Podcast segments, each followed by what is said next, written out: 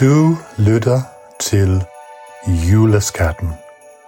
En eventyrlig julekalender med en dreng og en pige, der flygter fra de åndende voksne på et børnehjem. Med nogle pirater, med en kæmpe isbjørn og en mand med store bryster, der går i blomstret kjole. Lyt med hver dag op indtil juleaften. Kapitel 6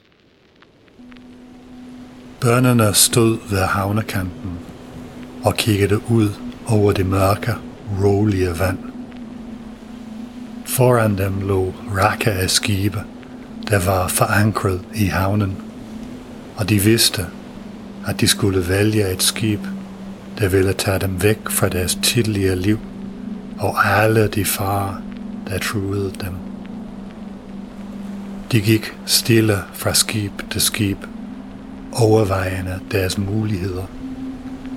Nogle skib var små fiskerbåde, der ikke ville have plads til dem, mens andre var for store og overvældende.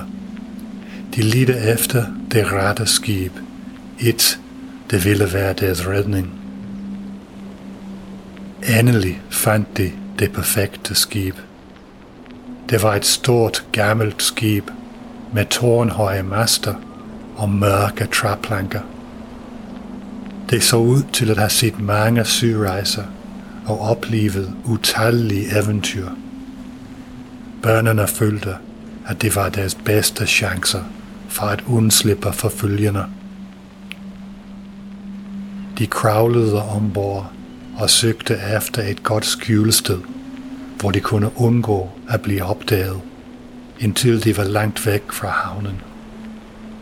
Det lykkedes dem at finde et sted fyldt med tønder og kasser. De klemte sig ind imellem kasserne og ventede, mens hjertet bankede voldsomt.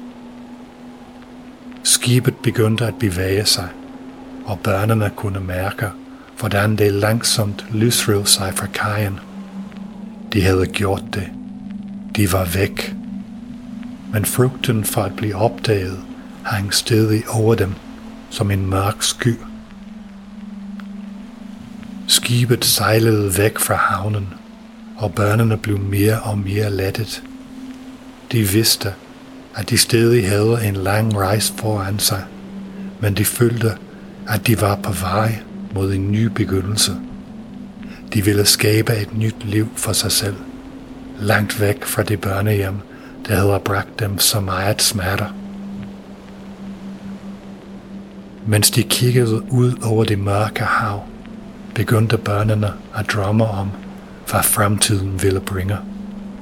De vidste, at de havde brug for hinanden og skulle støtte hinanden på deres rejse.